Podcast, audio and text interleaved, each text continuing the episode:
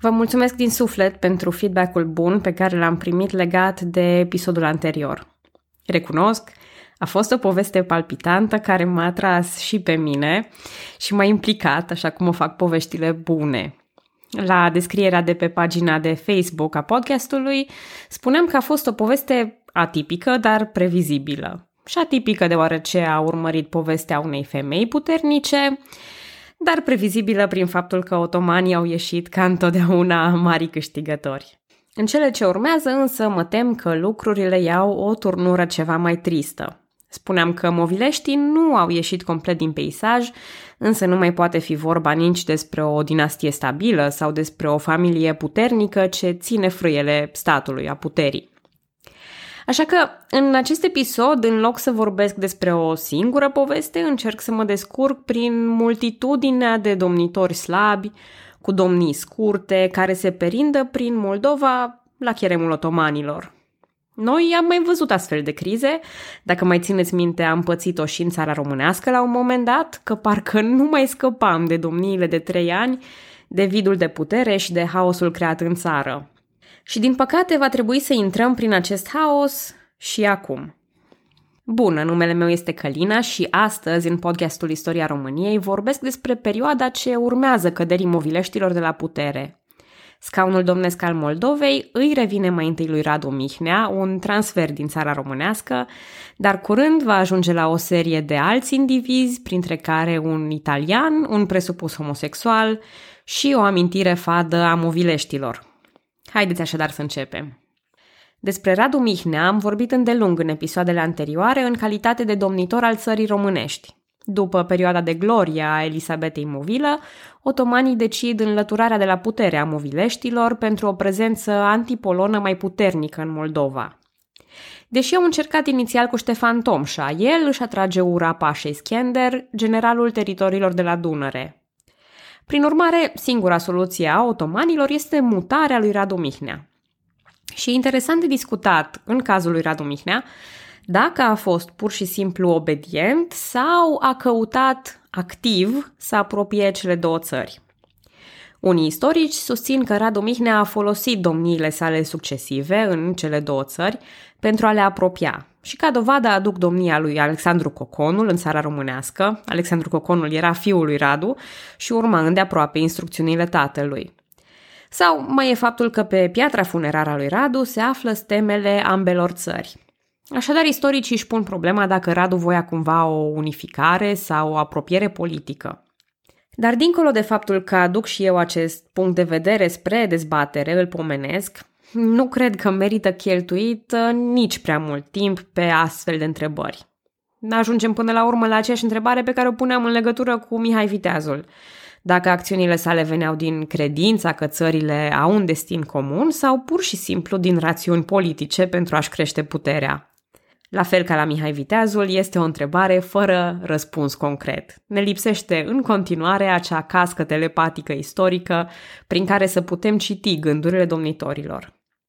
Cert este că prima domnie a lui Radu Mihnea în Moldova a durat ceva mai puțin de trei ani, fiind înlocuit cu Gaspar Grațiani.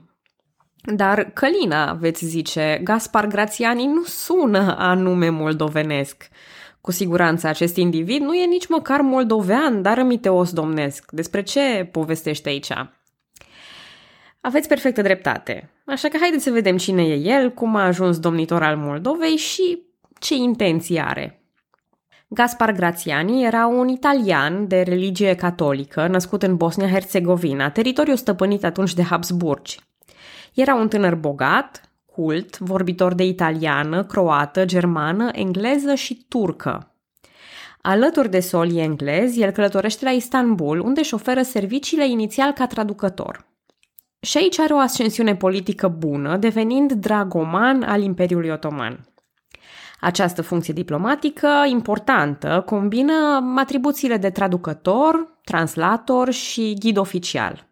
Era un fel de ambasador vorbitor de mai multe limbi. În majoritatea cazurilor, interacțiunile unui dragoman al Imperiului Otoman erau în relație cu țările creștine, nu cu cele islamice.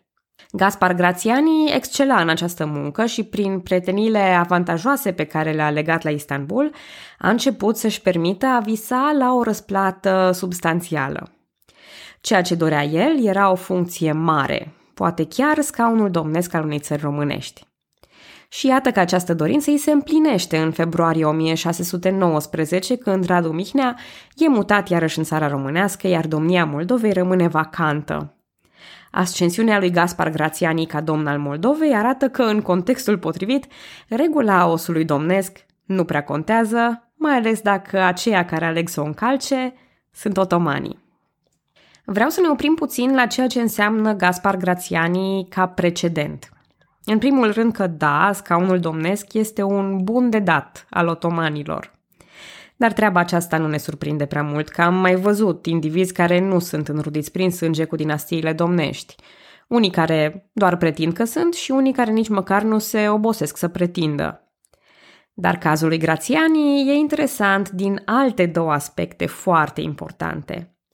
În primul rând, funcția din care a pornit. Dacă derulăm filmul până în epoca fanariotă, veți vedea că majoritatea domnilor fanarioți vor proveni din exact această funcție, funcția de dragoman, care devine un soi de pepinieră, o zonă de încălzire a noilor domni. Așadar, țineți minte pericolul, între ghilimele, pe care îl reprezintă funcția de dragoman că revine în forță. În al doilea rând, e interesant pentru efectul Looney Tunes – mai știți desenele alea în care Elmer Fudd îndreaptă pușca spre Bugs Bunny, dar explozia îi vine drept în față? E, cam așa o pățesc și turcii cu omul lor de încredere. La înscăunarea lui Gaspar Grațiani, polonezii urmăreau extinderea teritoriilor lor dincolo de Nistru. Grațiani fusese plasat acolo cu instrucțiuni clare de a opri această expansiune – Prima acțiune a noului domn a fost înăbușirea sângeroasă a unei revolte izbucnite la Orhei, aflată astăzi pe teritoriile Republicii Moldova. Dar când vine rândul politicii internaționale, Grațiani face fix invers față de cum a promis otomanilor.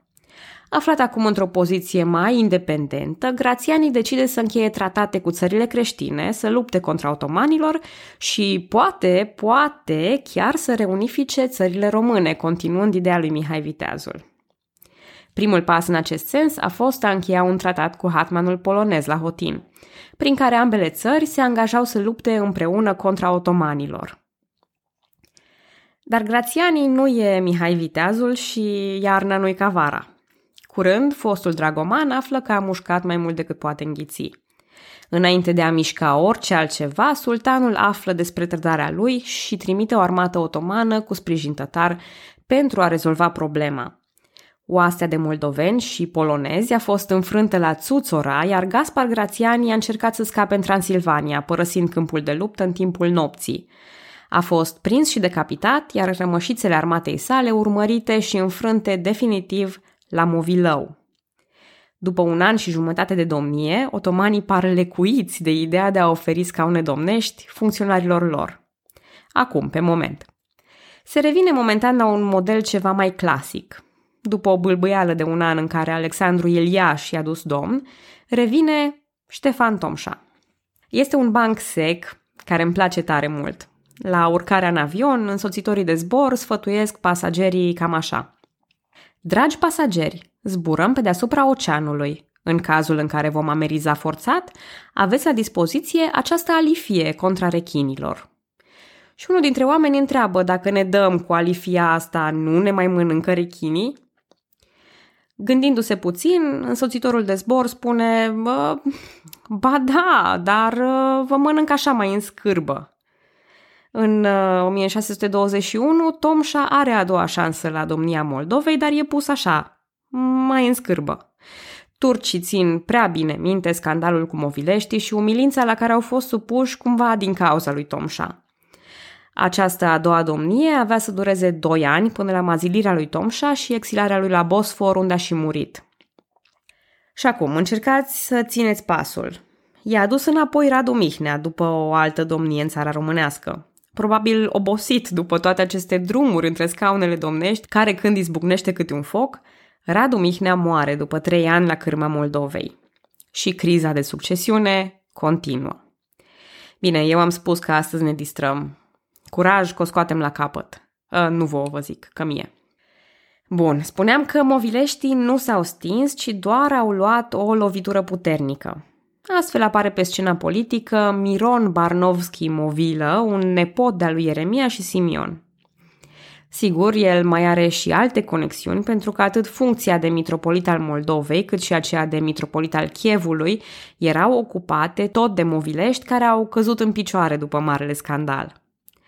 Tatăl lui Miron, Dumitru Barnovski, era și el un mare boier. Ei bine, Miron face ce face, iar în 1626, la câțiva ani după moartea primei soții, se căsătorește tocmai cu fica cea mică a lui Radu Mihnea. Bineînțeles că pedigriul bun și căsătoria îi deschid drumul spre marile drăgătorii pe care le ocupă succesiv între 1611 și 1626. Acesta din urmă e și anul morții lui Radu Mihnea, așa că boierii îl aleg pe Miron ca succesor, având acordul în altei porți. Probabil cel mai important factor pentru otomani a fost pretenția lui Petru Movilă, vărul său, la același scaun domnesc – Petru Movilă era sprijinit pe față de polonezi, așa că turcii au ales între două rele, preferându-l pe Miron, care era sprijinit mai puțin pe față. Dar asta nu înseamnă că imaginea lui Miron la înalta poartă este cea mai cuminte și mai curată dintre toate. Turcii știu foarte bine apropierea familiei Movilă de polonezi, indiferent de ramură, filiație și alte aspecte. Așadar, prima lui domnie poate dura doar trei ani, până când refuză creșterea tributului în 1629. El renunță la scaunul domnesc în mod pașnic și se retrage la Ustie, dar nu e ultima dată când auzim de el. Din timpul acestei prime domnii, notabilă este măsura prin care țăranii sunt legați de glie, dovadă că lucrurile stăteau destul de prost din punct de vedere economic. Ceea ce nu e de mirare la suita impresionantă de domnitori care se schimbă ca șosetele.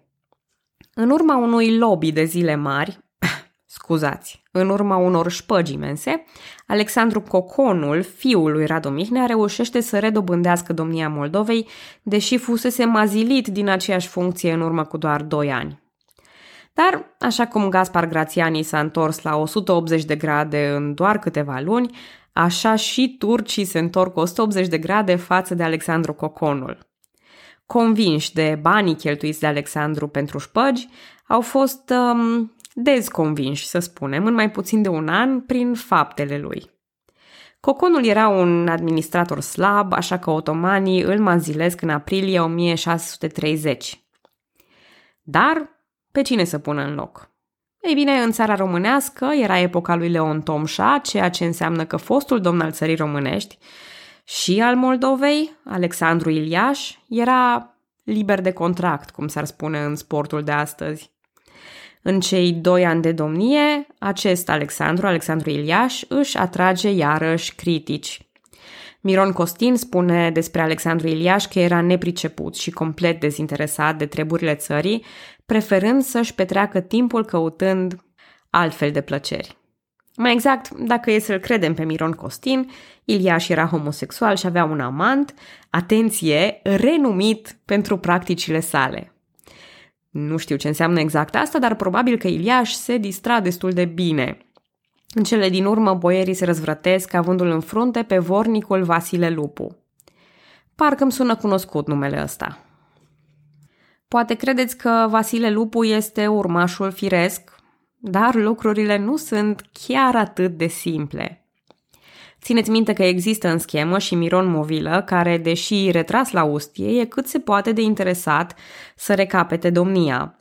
De altfel, și boierii sunt mai degrabă de partea lui Miron, probabil cu excepția lui Vasile Lupu, care e ceva mai ambițios. Dar, dincolo de ambițios, Vasile Lupu este fin, elegant, subtil. Nu este încă momentul ca el să-și dea arama pe față. Rechemat de la Ustie, Miron Movilă ia o delegație de boieri pentru a se prezenta la Istanbul și a cere o nouă domnie.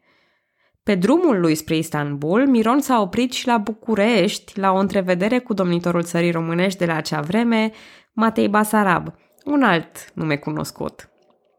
Unde surpriză, Matei Basarab îl sfătuiește pe Movilă să nu-și continue drumul pentru că la înalta poartă deja s-a vorbit – Domnul țării românești avea informații clare despre uneltirile lui Vasile Lupu.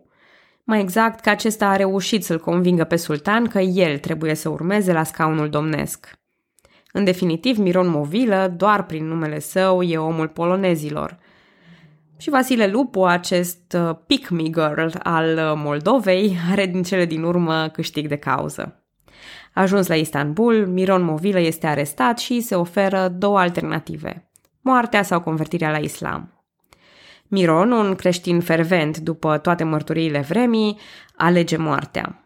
În testamentul său a cerut să fie îngropat la mănăstirea Dragomirna, dar turcii nu i-au respectat această ultimă dorință. Locul lui de veci a rămas necunoscut. Odată cu moartea lui se încheie și criza de succesiune prin care trecea Moldova. Vasile Lupu, noul domnitor, avea să fie altfel, să zicem că îi tăiat din alt material. De bine, de rău, rămâne de văzut.